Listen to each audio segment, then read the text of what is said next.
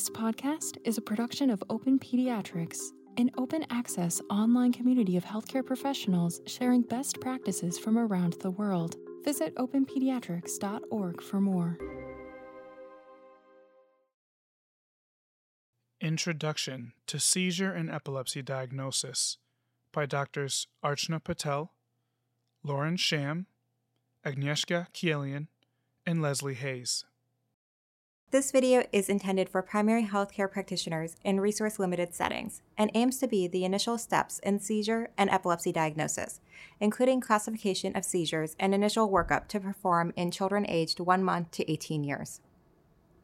Neonatal seizures are evaluated differently and will be covered separately.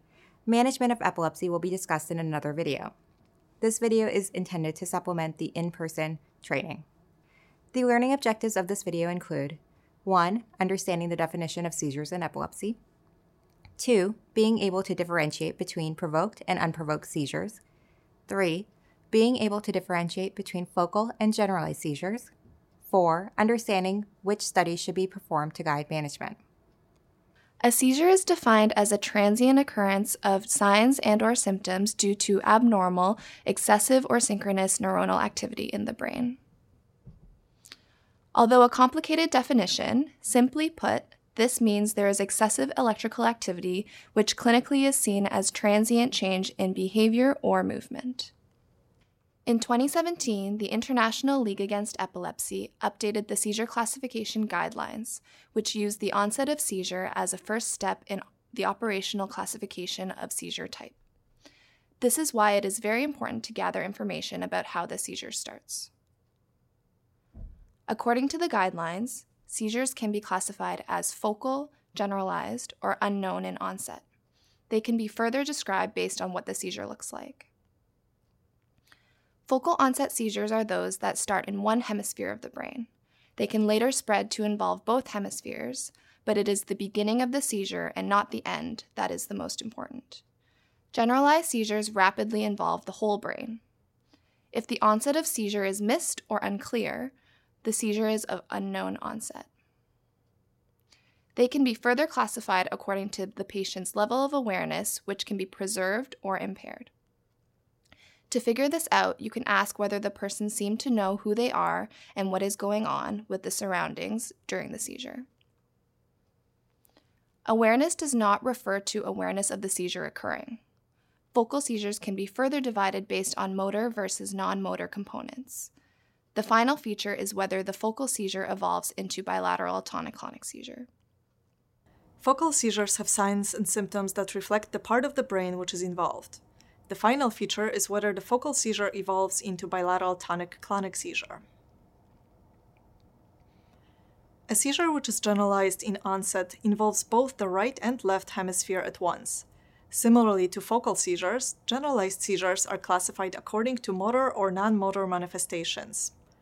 The motor manifestations can vary and include tonic clonic, clonic, tonic, or atonic. The non motor generalized seizures mostly refer to absence seizures. In evaluating a child with seizures, it is important to determine if the seizures are provoked or unprovoked. Provoked seizures or acute symptomatic seizures are due to an immediate or transient problem. Examples include meningoencephalitis or encephalitis, acute stroke or head trauma, electrolyte imbalance, or toxins, including alcohol or other substances. A history of injury to the brain months or years prior do not count as they are not immediate or transient problems. To identify if a seizure is provoked, you must pay attention to the details of the clinical presentation as the treatment is focused on treating the underlying disorder in addition to acute seizure management. Febrile seizures are important to distinguish from other provoked seizures as they are more common, carry a more reassuring prognosis, and require less investigations. However, provoked seizures can also occur related to CNS infection in this age, and it is important to consider this in your evaluation. You need to be careful in evaluation to determine if the seizure in question is truly a febrile seizure. Febrile seizures must meet the following criteria presence of fever in a child between 6 months and 6 years, absence of a central nervous system infection, no prior history of neonatal or unprovoked seizures, no prior diagnosis of epilepsy, and no significant neurologic impairment. Febrile seizures can be further classified as simple or complex. Simple febrile seizures are generalized, last less than 15 minutes, and do not recur within 24 hours. On the other hand, febrile seizures would be classified as complex if any of the following are present. The seizure is focal, lasts longer than 15 minutes, or occurs within 24 hours. Please note that while complex febrile seizures can be focal, you must always consider a brain lesion if the child has repeated focal febrile seizures affecting the same side of the body. It is important to counsel parents that febrile seizures may recur again. However, the risk of epilepsy is only very slightly higher than the general population. The recommended workup for provoked seizures, including febrile seizure, is based upon the clinical appearance of the child. If there are signs of illness and poor feeding, consider checking a blood glucose, and consider a sodium as well if there is dehydration or diarrhea. Lumbar puncture should be considered in the following scenarios. Any febrile child who appears ill and or with signs of meningitis such as meningismus and headache, a complex febrile seizure, seizure in a febrile unimmunized child, highly consider in children less than 18 months of age and absolutely in infants under 6 months children who presented with seizure and were started on antibiotics empirically for meningitis, based on ETAT guidelines. Lumbar puncture should be deferred if the child has signs of increased intracranial pressure, altered consciousness, focal neurologic deficit, signs of shock, any evidence of bleeding disorder, or an infection over the site of a lumbar puncture. If any of these factors are present, complications should be first managed and or neuroimaging obtained prior to the LP. Neuroimaging can have an important role in the workup of unprovoked seizures. Emergent neuroimaging should be in- obtained in any child presenting acutely who has persistent unresponsiveness, lack of return to baseline within a few hours, or a persistent focal weakness that is not resolving within a few hours. As timing is essential, the recommended study would be CT unless an immediate MRI is feasible.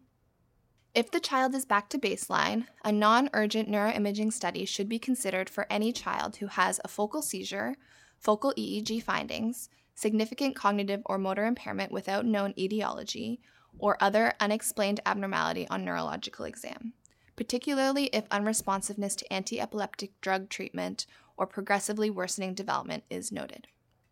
The type of study depends on availability and clinical suspicion.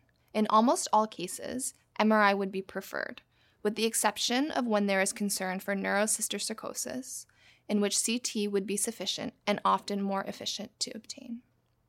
Outside of the instances warranting emergent neuroimaging, these studies are supportive and are not necessary in making the diagnosis of epilepsy or initiating medication.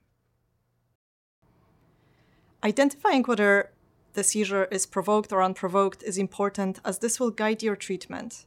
You should always treat the acute issues such as infection or injury in provoked seizures. Anti-epileptic medications should be initiated if treatment for status epilepticus was required. If you have loaded any child with phenobarbital or phenytoin, maintenance dosing of these medications should be initiated within 12 hours of the loading dose. Course of treatment for these medications in provoked seizures depends on the clinical scenario. However, it is recommended that the anti-epileptics are continued for at least the duration of the underlying illness and then tapered off slowly over a 4 to 8 week period. For example, if a child has meningitis and is being treated for 21 days, the seizure medications should be continued for this time period at full doses and then weaned off over the following months, for a total of an approximately 6 to 8 week course minimum. If there are continued seizures, the duration of seizure treatment can last months to a year. Please note that there is a high risk in these conditions for a future risk of epilepsy, particularly in certain infections such as cerebral malaria. Therefore, all of these children should be continued to be monitored clinically and families should be appropriately counseled. Febrile seizures, as noted previously, however, are an exception.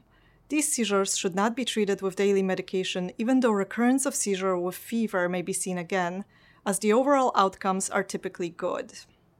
Counseling of possible recurrence and how to manage seizures at home and when to come in to the health center for care are the essential components of management. When there is no identifiable immediate and acute cause for the seizure, then it is considered unprovoked. Please note, unprovoked seizures may occur in a person with a history of brain insult, but the problem should be old, not something currently requiring treatment. Unprovoked seizures are important to identify as they indicate a risk for epilepsy. Epilepsy, per the International League Against Epilepsy, is defined as either two unprovoked seizures separated by 24 hours, or one unprovoked seizure and a recurrence risk similar to having two unprovoked seizures, defined as greater than 60% risk in the next 10 years. Key pieces of making a diagnosis of epilepsy are recognizing that there must be an unprovoked seizure and risk of future seizures, either by seeing at least two seizures or a finding on clinical history or exam indicating risk. Examples of risk include cerebral palsy, history of prior provoked seizures, and brain infection or injury. EEG is a helpful tool in determining risk of future seizures when available and can be performed after a first unprovoked seizure if feasible. However, it is not necessary to make a diagnosis of epilepsy, and diagnosis and treatment should not be dependent upon obtaining this study, particularly given limited access in many regions. To review, if a child presents with a first unprovoked seizure, you should first take a careful history and physical exam, performing laboratory testing if indicated clinically. If the child is not back to baseline, treat seizures as appropriate, investigate further, obtain imaging as indicated, and consult a specialist as needed. If the child is back to baseline, assess for a risk of epilepsy by your clinical evaluation and consider diagnostic testing, including EEG and neuroimaging. Again, these studies are not necessary for the diagnosis of epilepsy and should be considered supportive. Start appropriate anti epileptic medications if you determine that the history indicates the child meets criteria for epilepsy due to risk by history or exam. All children with an unprovoked seizure, regardless if they meet criteria for epilepsy or not, should be seen for a review within three months to reassess. This concludes our review of initial seizure evaluation and epilepsy diagnosis. We will review seizure medication management in a subsequent video. This has been a production of Open Pediatrics. You can find the resources and journal articles referenced in this podcast in the description. We have more podcasts like this one available everywhere you get your podcasts. Visit openpediatrics.org for more information.